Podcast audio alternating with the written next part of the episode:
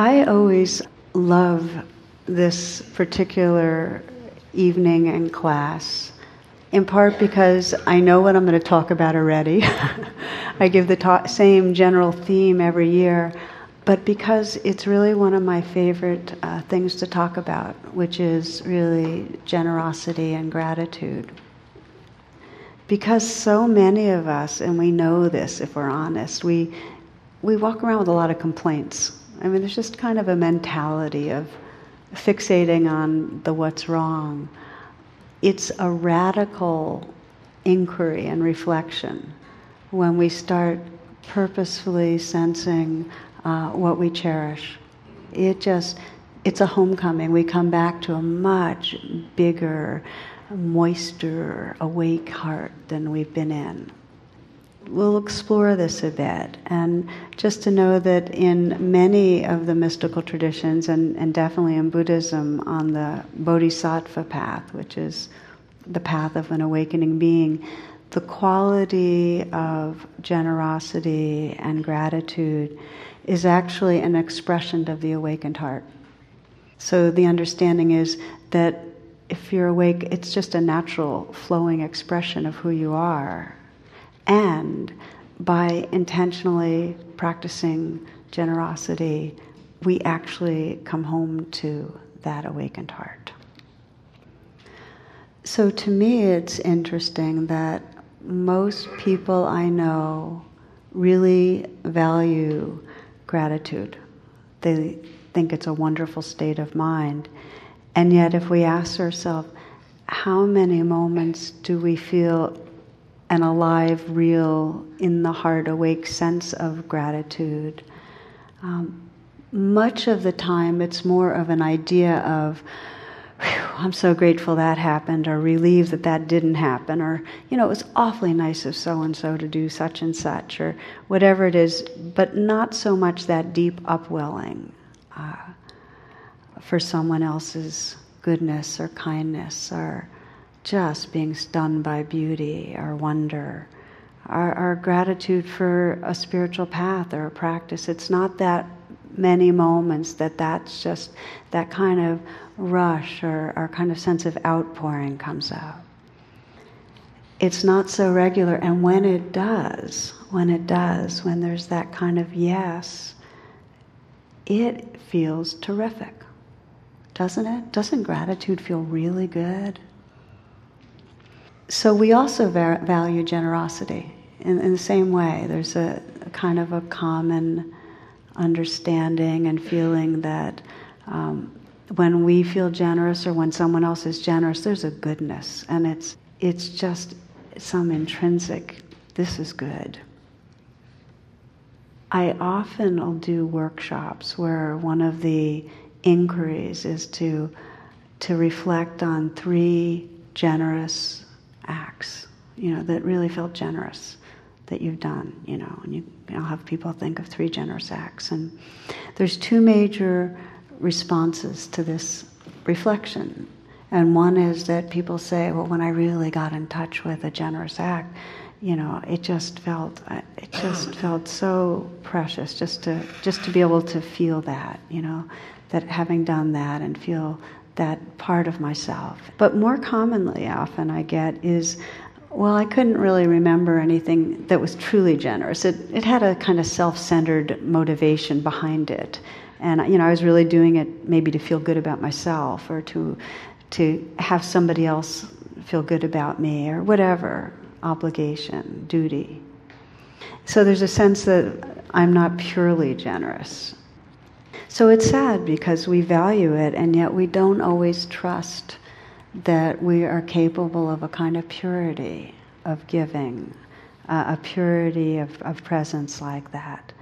And the reason most of us know how many moments of our day that where our attention is where the fixation is is what will help me feel more comfortable what will help me feel better how can i get more done so i'll feel good about myself you know in some way we're dealing with our own overwhelm and stress and it's very self-centered not that that's bad but that's what we know the big swaths of time are that way. We're trying to deal with stress. Some of you might remember this uh, little verse. It says the, the way to achieve inner peace is to finish all the things you've started. So I started looking around to see all the things I started and hadn't finished. So today I finished one bottle of gin, a pack of cigarettes, a bottle of wine, pint of Ben and Jerry's ice cream, my Prozac, a large box of chocolate, and it goes on and on. You have no idea how good I feel. It's called inner peace, you know. so the Buddhist teachings are not thou shalt be grateful or thou shalt be generous. Um, you know, it's more that as we relax and quiet and get present, this is it, as we get more present, that sense of gratitude and that upwelling, that inclination to give comes naturally. Uh, I have some friends that love to start a meditation with a, with a practice of gratitude, thinking of what they're grateful for. I actually, that doesn't work quite as well for me. I find that if I meditate and practice getting present by the end of the meditation, there's a gratitude that's quite organic, that just comes naturally because um, it comes out of presence. But it works both ways. If you remember what you're grateful for, it brings you more present, and if you're very present, you'll feel gratitude. They both work. It's not so well known about the Buddha and about his band of monks that they were really considered to be quite merry, quite happy bunch. King Kosala, who you read about in the scriptures, make, giving his observations, reported that they were positively playful and spontaneous and happy and lively. And, and here they'd given up worldly goods that most people spend a lifetime chasing and accumulating, and they were really happy. And they loved to walk and sit and serve and teach and be in the natural world. And you see this in many monastics, this kind of a generosity and spontaneity of being. One uh, Asian teacher, his name's Ajahn Jumnian, one of his main teachings is empty, empty, happy, happy. You know, it's like he just goes around empty, empty, ha- eh, you know, empty of this self centeredness, not preoccupied, and this kind of happiness that comes. Or as uh, when Jack Kornfield first went to Asia, and one of the monks there asked him, Okay, so what in your mind is the essence of Buddhism? And uh, Jack said, Well, that no separate self really can be found uh, to hold on to. And the response was, No self, no problem, you know. and again, it was that kind of happy, happy. There's a great um, little card. It's the birth, and it has a picture of uh, the Dalai Lama on it. And he's actually it's a it's a birthday card a friend of mine received, and the Dalai Lama is with a gathering of monks, and there's this huge package with this ribbon, and he's kind of undoing the package and the ribbon, and and he exclaims happily, "Nothing." Just what I always wanted, you know. so so I loved it because it really expresses a kind of spirit, and this is something so many of us know that there's that when we're happy, it's usually that there's a kind of simplicity that's there. It's not like we're happy when we have tons of stuff we're accumulating or when life is complex. It's almost when it's simple enough that we can be here for this moment and this moment and connect with this person and take in this, that's when we're happy. That's when we're grateful. So, what stops us from experiencing this happiness and this gratitude and then the flow of, of generosity that comes from it more often is, is really the inquiry. And one of the ways I think of it is quite simple is that we're preoccupied. We're already occupied. There's a lot of kind of churning and spinning and fixating and preoccupation going on. So there's not really a space. You need a space to be able to, to take in and appreciate. You need a space to have what's in flow, flow outward to others. We need some space. So our attention gets fixated, and we know it. We each have our own particular kind of top 10 hits of what, where we get kind of fixated on. And for some of us, it's really what's going to go wrong, or how we're going to fail, or what else needs to be done, or what other people are thinking of us. You know, we, we each have it. Sometimes it's what's going wrong in our bodies. I've had many seasons where I was sick, and and it didn't matter how much I tried to get my attention elsewhere, I was just constantly ruminating on what's going wrong and how can I get myself to feel better. On a basic level, we're trying to control our life to get things just right. We want things to go our way. And so the more they're not going our way, the more vigorously we're trying to control them. And the reality is, they don't cooperate. It doesn't matter how much we manipulate, it doesn't cooperate. We get what we want, we lose it. We don't get what we want.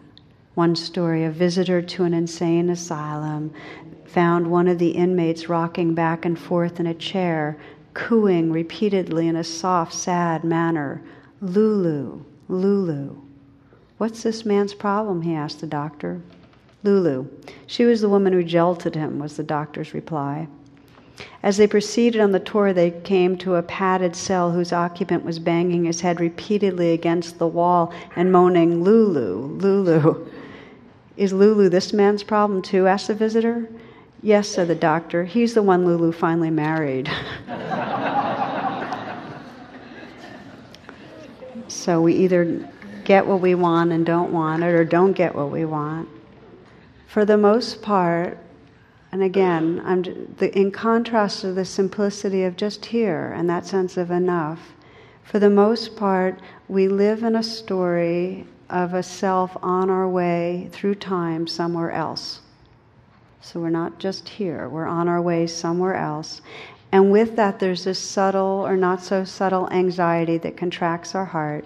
And we're afraid that things aren't going to go well or that the, we aren't going to get our way. And so we're trying to control things. And in any moment of controlling, whether it's overt controlling, like the manipulations we know about, or subtle controlling of our mood or trying to get more comfortable, if we're controlling, we're not going to feel gratitude. You can't control and feel love and gratitude or generosity at the same time. They're different biochemical states. And yet, if we watch, and especially with those closest to us, we are in a kind of on, we have an agenda. We have an agenda of how we want them to be and how we want them to treat us. If you're here with me last year, you might remember this story. An old man in Phoenix calls his son in New York and says, I hate to ruin your day, but I have to tell you that your mother and I are divorcing. 45 years of misery is enough. Pop, what are you talking about? The son screams. We can't stand the sight of each other any longer, the old man says. We're sick and tired of each other, and I'm sick of talking about this. So you call your sister in Chicago and tell her. Click, hangs up. Frantic, the son calls his sister, explodes on the phone. Like heck, they're getting a divorce, she shouts. I'll take care of this. So she calls Phoenix immediately and screams at the old man.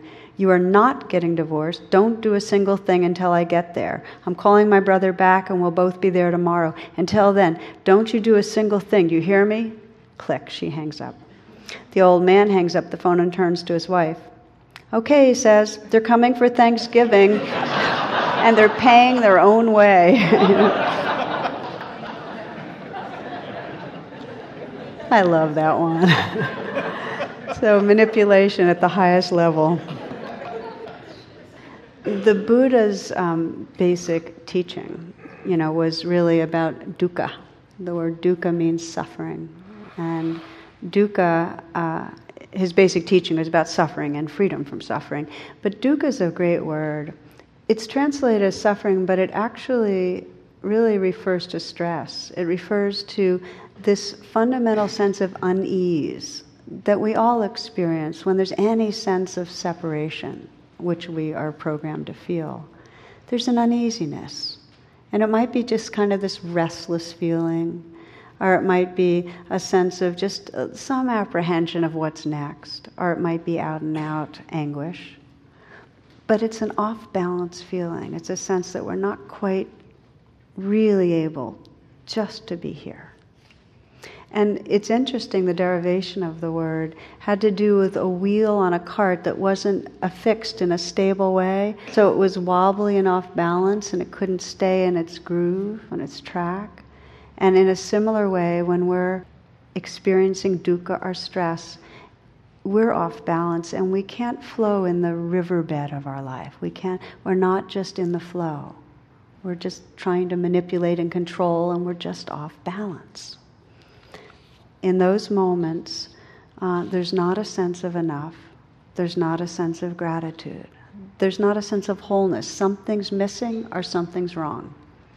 And I invite you to just investigate as we move into tomorrow, Thanksgiving, because in any moment there's a sense of something missing, something wrong. Our heart is not free and open. Had an interesting experience with my son on this um, when he was uh, my son's name is Narayan, and he was four or five, I guess, and it was Easter time. And it was a few days after Easter, I'd given this basket with a huge chocolate rabbit, way too big. Mother should never give big chocolate rabbits. But anyway, he had started in on the ears, and, and on that day he'd had a few friends over, and so I suggested that he offer some of his chocolate rabbit to his friends. And he was just freaked out and agitated. No, no, no, it's mine. It's my rabbit, my rabbit, you know, even though he'd just been going at the ears here, you know. And I could see how much pain he was at the idea of sharing his rabbit. So I, I remember what I said to him, which is, You're right, it is your rabbit. And that's why you get to share it with the others. he thought now he's not dumb but he but that struck him. So he thought about that for a while. And then he lit up. He had this great smile and this sense of dignity about him as he broke off pieces making sure each child got some. There was just it's like it freed him up. And um, i remember that really well because there was something about this tension of it's mine i need it. But when it relaxes there's so much more pleasure in sharing than there is in hoarding. So much more pleasure. There was a uh, writer who was researching uh, Appalachia, and he found an impoverished elderly woman in the hollows there of the of the hills, and she was living in this tiny shack and uh, dirt floors, no heat, no plumbing. So he asked the woman, What would you do if someone came along and gave you some money to help you out? She rocked in her chair a bit and shook her head. I guess I'd give it to the poor.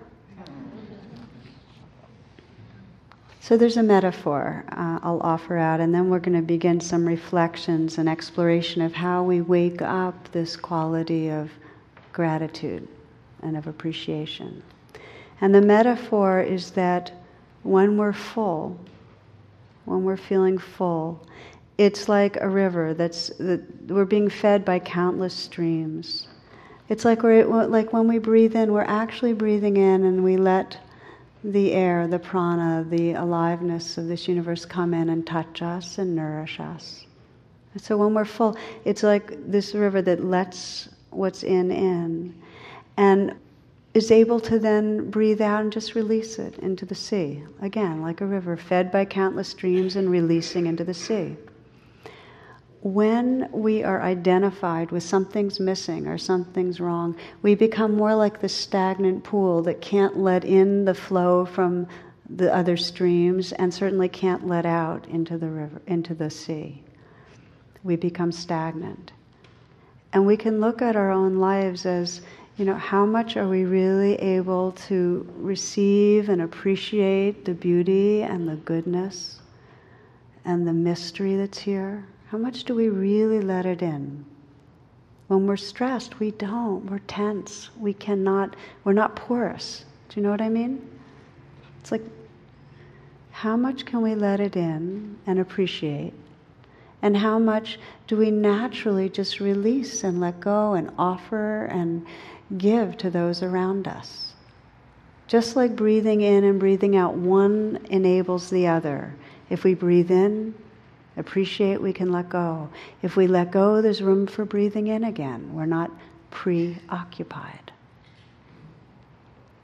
So, a key element in uh, this experience of really letting in and letting out is a quality of presence. When we're busy controlling and leaning into the future and figuring out, we're not here to let in, we're not here to let out. So, the first reflection, if you will, and you might just close your eyes for a moment,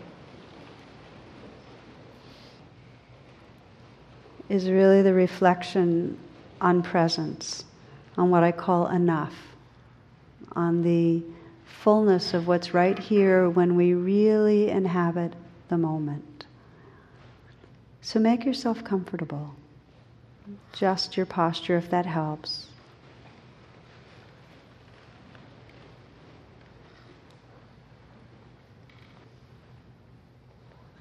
And you might let yourself feel the breath again. And as I was describing it, as you breathe in, let yourself receive with the in breath. Let the life and the air and the nourishment that comes with oxygen and the more subtle prana be received. Like a balloon, feel yourself opening with the in breath, expanding. And then with the out breath, Enjoy the letting go.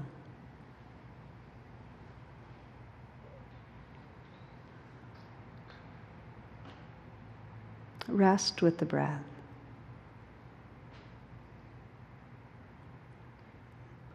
If there are thoughts that are going on, just a sense like clouds that they can come and go. You don't need to get lost inside them. Rather, you can really rest in what's right here. You might ask yourself if it's possible just to relax a little bit more right now.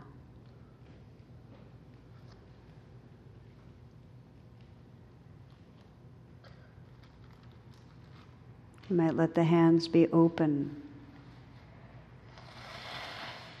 Their relaxed kind of shape expressing a sense of enough. That the movement of the breath allows you to receive what's right here allows you to release what needs to be released.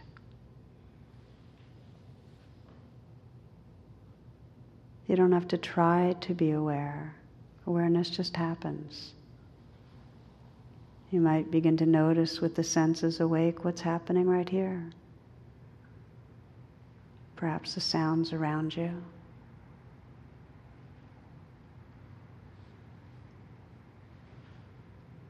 Perhaps this whole dance of sensation through the body.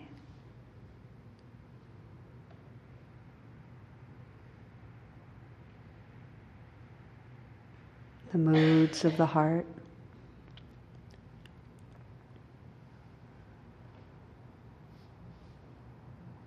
Sense the possibility that this moment is enough.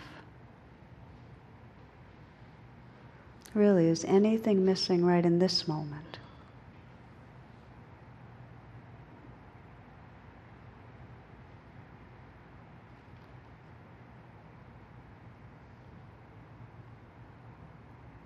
Sensing how it would be if you really could let go of needing anything to be different right now, if that's there.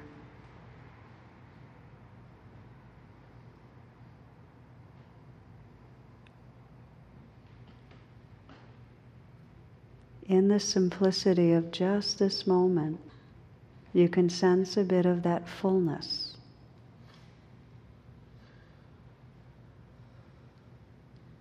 Really, is anything missing? Right here.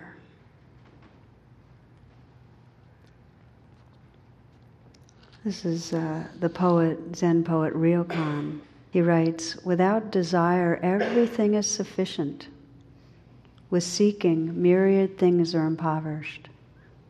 Plain vegetables can soothe hunger. A patched robe is enough to cover this bent old body. Alone I hike with a deer. Cheerfully I sing with village children. The stream under the cliff cleanses my ears. The pine on the mountain top fits my heart. Cheerfully I sing with the village children. The stream under the cliff cleanses my ears. The pine on the mountain top fits my heart.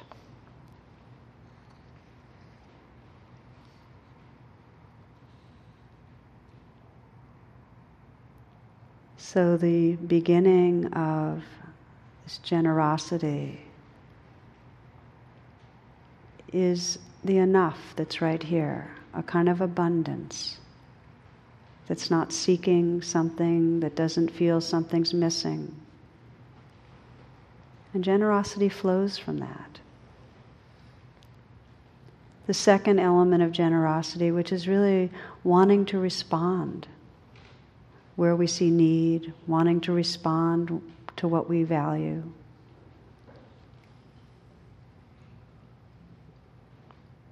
So let's, if you'd like to open your eyes, we'll explore a little more together and uh, I'll have you go back into a meditation. The inquiry for many people is how can I actively wake up this quality? And one level, as we're just exploring, is the more that you have a committed presence, in other words, the more that you're saying, okay, right here, just this much, you touch that sense of enough. And there is a natural giving that comes out of that. We can cultivate generosity in what I call the outside in techniques. And the outside in techniques are where we might not feel the upwelling of giving, but we give anyway. That out of a sense of care, um, out of a sense of generally knowing that help is needed. We have a reverence for life, we try to help out. In a way, the basic teachings in Buddhism include the ethical precepts that are ways of behaving that, if we behave those ways, rather than complicating our life, we actually feel better.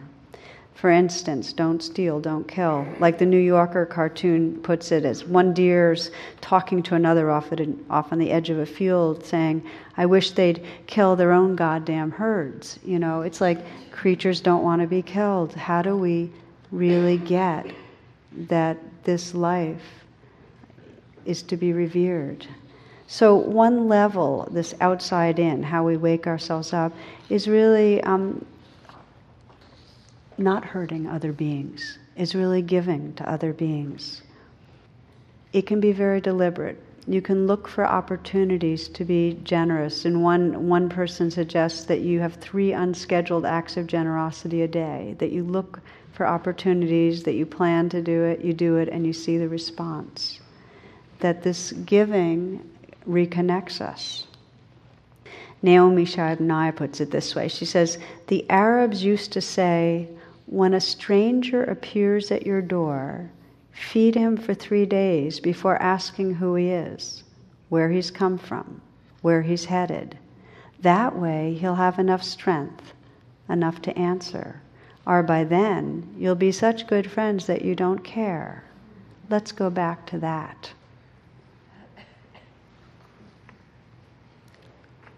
So, when the Buddha went through his process of awakening, he first taught what are called the spiritual perfections. And the spiritual perfections are expressions of the awakened mind. And the very first thing he taught was generosity. That, in fact, he created an entire socioeconomic model based on dana, which means generosity or giving. And in Asia, what that meant was that people could come to the monasteries and meditate and be given clothing and food and housing, and all for free. And the culture so valued spiritual teachings, and this is part of the economic model, that they, they did not charge for the teachings. And instead, um, the culture just gave back in whatever ways. They fed the monks, they built the monasteries, and so on. So, this is the formal initial institutional version of generosity, which of course we're trying to do here in this country by having a class like this available for Dana. It's not working as well in the West. We're still having to struggle because in this culture, it's not our habit. We're very, um, you pay this for this and you don't pay that for that. And when we're told, oh, it's just a donation, it doesn't register that this is a kind of giving, flowing, receiving process that is very much a part of, uh, in Asia, very active. It works a little more um, fluidly at retreats that we do because after people have sat for a week, there's a quality of presence that attunes more to the Dana model. But the Buddha was teaching Dana in a much deeper way than just the exchange of you know, the dana of coming here and giving $10. The Buddha was teaching dana as an actual experience of presence that makes you want to express thankfulness, makes you want to express gratitude. And there's studies that have been done now in the West that as long as material need, needs are met, people feel better after giving in some way than they do buying for themselves. Doesn't that resonate? That if your material needs are already met, that there's actually a better feeling in your body and heart. It expresses a kind of abundance. A story I love of one, a great Argentino golfer. His name was Roberto De Vicenzo. He once won a tournament, and after receiving a check and smiling for the cameras, he prepared to leave. He was still relatively new at this, so he walked alone into a parking lot and he was approached by a young woman who congratulated him and then told him that her son was seriously ill and near to death. And she didn't know how to pay the doctor's bills or hospital expenses. And he, who was really known as a gentleman, was so touched by her story that he penned the day's earnings to her and handed it over to her and said, Make some good days for the baby. So a couple of weeks later, he was at another country club, and uh, one of the officials came over and said, "Well, some of the boys uh, in the parking lot the last tournament told me what happened with the young woman you met." He nodded. Well, said the official, I have news for you. She's a phony. She has no sick baby, no children at all. She's fleeced you, my friend. You mean there's no baby who's dying? said Roberto. That's right, said the official. Why, that's the best news I've heard all week, you know.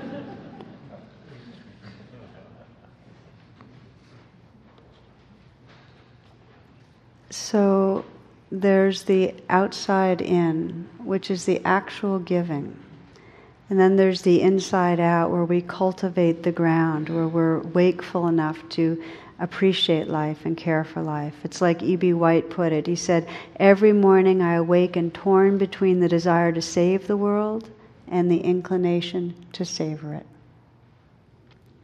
So, one of the strategies, and this is a key one, if you want to be dedicated to countering the conditioning of the culture, if you want to be dedicated to awakening your heart, is to pause and savor the moments that are delicious. We don't do it, we steamroll right over. Pause, savor. When you encounter something that's touching and lovely, when you see the look of the leaves on the ground or the few lone ones left in branches, you know, those beech trees that still are kind of the ones that are there and everything else is kind of bleak looking, or the feeling of the air, or just the look in a loved one's eyes, just to, just to pause, just to stop and breathe in. This is, you know, those streams of water into the river. Breathe it in, take it in. We don't know how to do that so much. We don't pause and receive the goodness. It's not part of our habit pattern. Be on the alert to notice the goodness. Like if you start a walk in a, in a natural setting, it can be like walking in a sanctuary. Be alert. Or if you're with someone you care about, you might even, before you're with them, just set the intention to look at their eyes and see who's there a little. Just, it's a little scary because we're not used to really looking at each other. but to look at their eyes and sense who is this? You know, or, or to reflect on somebody when they're not with you and just let yourself not only remember what you appreciate about them, but feel the appreciation. Feel it. One of the practices that can be really powerful, and this is, I mentioned this at the beginning, is it could be at the beginning of a meditation or at the end, but to just reflect on three things you're grateful for. And if it helps you, and this is part of uh, a number of people I know are doing this now, have a gratitude buddy. Have somebody that you're, if it's emailing, it's fine, that you commit to once a day writing a note with three things. You don't even have to say, hi, so and so, or whatever your sign off is. Just your three things. It changes things around. One of the um, stories I loved hearing and this was uh, told by James Baraz, who was uh, co-taught our retreat uh, this this few weeks ago.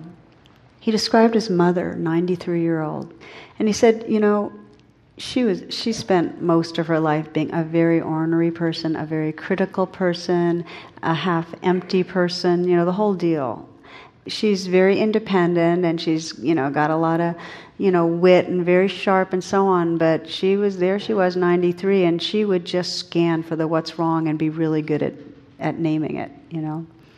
So uh, james has been very involved with this whole program of awakening joy and at one point he said to her and he did it in a very non-confrontational uh, way he said you might want to practice this. A lot of people are having good luck with it. And the, the practice was whenever she said something critical or that something was wrong, she'd say, and one thing I'm grateful for is, or one thing that's nice is. At first, she said, you know, at first it was very kind of mechanical or, or cynical, but she warmed up to it. And she warmed up even more. And then she, she then it became not only good humored, but like very sincere. And he said he has never, he rarely sees that much of a dramatic personality change in somebody younger. His own mother, 93, he said she's different. She moves through life with the joie de vivre, where she really pauses and savors. And if his 93 year old mom can do it, you know, we can. I started a while back with the reflection I was just describing to you, where at some point in my meditation, I stop and very intentionally will reflect on what I'm grateful for. Every time I do it, I feel like I'm more fully coming home to what I am. There's a kind of a loosening and a freeing and an emptying and just the flow of the world coming through. It is sweet. There is um, a nun, a Buddhist nun uh, from back, I think, in the 16th century or whatever, and she had one mantra that she taught, and, and all her followers, this is what they meditated on, and her mantra was, Thank you for everything. I have no complaints whatsoever. Which I think is a great mantra. Thank you for everything. I have no complaints whatsoever. Well, I heard about this years and years and years ago, and I remember my son, who um, I nicknamed King Kvetch because he was just like, just that way. He just complained a lot. I remember telling him about that mantra. You know, thank you for everything. I have no complaints whatsoever. And a week after I sh- shared it, I was driving him to the dentist, and we had to go around the Beltway, and it was it was jammed up, and I was just fretting and negative as could be. And he did this, he nudged me. Mom, thank you for everything. I have not, he, he played it back to me, and uh, which was a great lesson, you know. Be careful what you teach your child, you know. it is amazingly skillful to pause. It's amazingly skillful to acknowledge what you value. It's amazingly skillful if you notice you fixated on the what's wrong to, in some way, even if it's playfully, sense okay, what else is true? Every day is a God. Every day is a God, and holiness holds forth in time. I worship each God. I praise each day splintered down and wrapped in time like a husk, a husk of many colors spreading at dawn fast across the mountain split. Annie Dillard. So there's something about letting this holiday, Thanksgiving, truly enter our psyches as an opportunity to wake up our hearts. We can walk through this one more consciously than we have in the past, each one of us, with just that sincerity that says, you know, I really want to slow down and breathe in and appreciate. And I want to be able to breathe out and express thanks and show my care, express my generosity. When we're grateful, when we're generous, the sense of who we are shifts. Investigate it. Notice what it's like when you're feeling very me, I need, I want, that kind of thing. And notice what happens in those moments that you're pausing and appreciating are in some way giving. Just notice. Who are you then? We'll um, close with a, a reflection that has a bit of this inside out feeling tone to it. It's a short reflection, so this is a way to perhaps set your body and mind and heart for the holiday.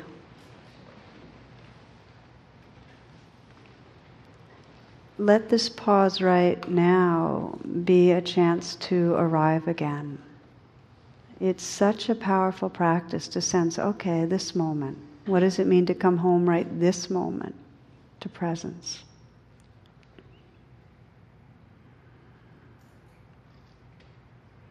Explore this breathing that allows us to be like that river that takes in the streams from all the mountains, that lets go into a vast sea so that you're breathing in and receiving life. You might just attend to the in breath for a few cycles, sensing this rich environment of life around us that we breathe in, nourishing, loving, alive.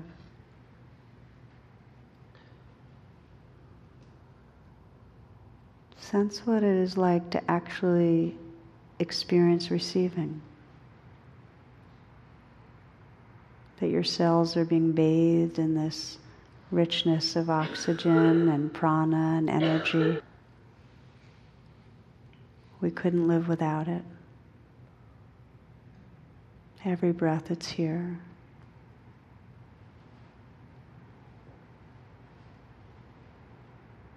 And that the breathing out, that we let go, that we release that which we don't need, that we relax outward and emerging and mingling with the space around us, letting go.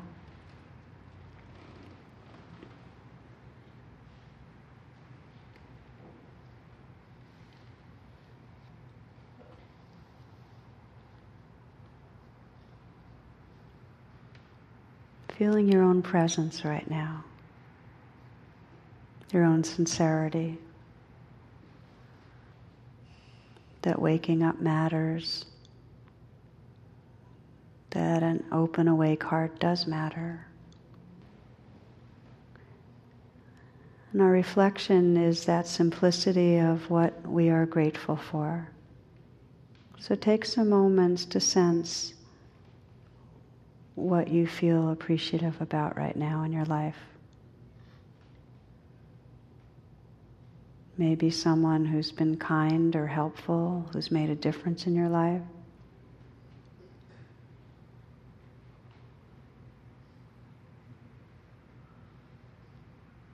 That's a good place to start, is just to bring to mind a person. And imagine them here, a person that you're grateful to. You're grateful that that person's in your life. Could be a person you know, or could be a person you don't know so well, but just the sense of gratitude for a person. And imagine that person right here.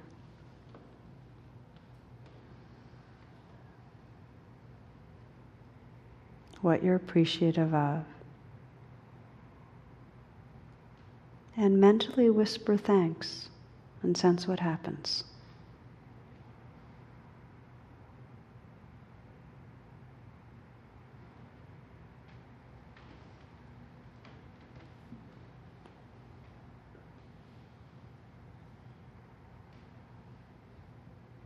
Sense that inner purity of what thanks expresses from you.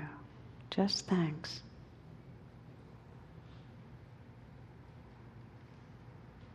And then let yourself continue to reflect on what you're grateful for in your life. And a really beautiful way of doing that is to just whisper and you can don't worry because everyone else is going to be whispering too but just start to whisper perhaps the names of people you're grateful for or the types of beauty you're grateful for or the experiences or perhaps the the spiritual practices you're grateful for whatever it is we're going to take a few moments now reflecting on gratitude and just whispering our gratitude Please don't be shy because it's a powerful exercise.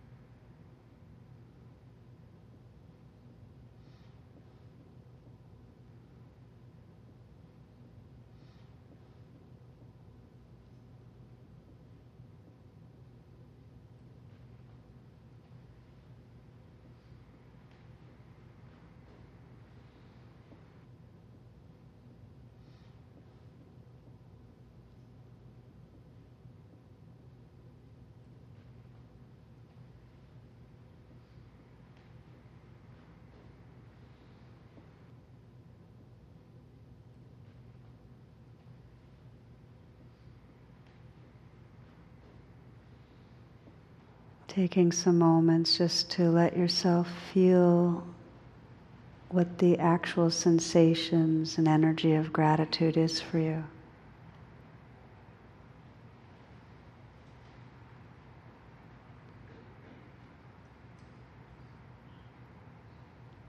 And just to scan your life right now and sense for you what would be one very natural way to express your generosity in the near future. Perhaps by letting someone know what you appreciate about them, or by helping someone, or doing something good for this earth.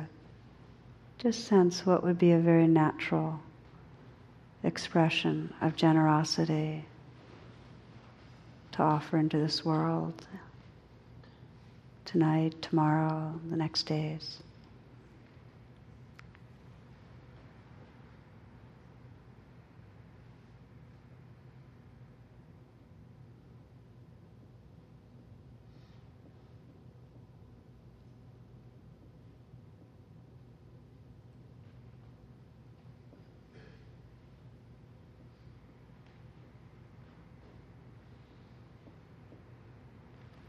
Again, the words of Annie Dillard. She says, Every day is a God, every day is a God, and holiness holds forth in time. I worship each God. I praise each day splintered down and wrapped in time like a husk, a husk of many colors spreading at dawn fast over the mountain split. Every day is a God, each day is a God, and holiness holds forth in time.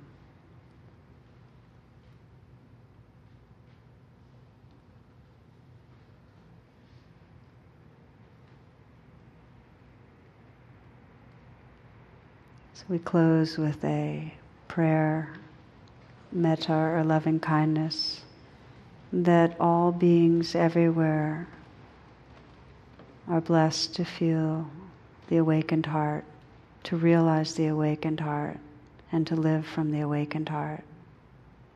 May this bring peace to our earth, peace everywhere. May all beings awaken and be free. Namaste. And Thanksgiving blessings to each.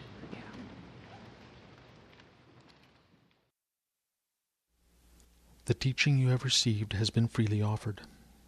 If you would like to contact the Insight Meditation Community of Washington to make a donation or to learn more about our programs, please visit our website at www.imcw.org.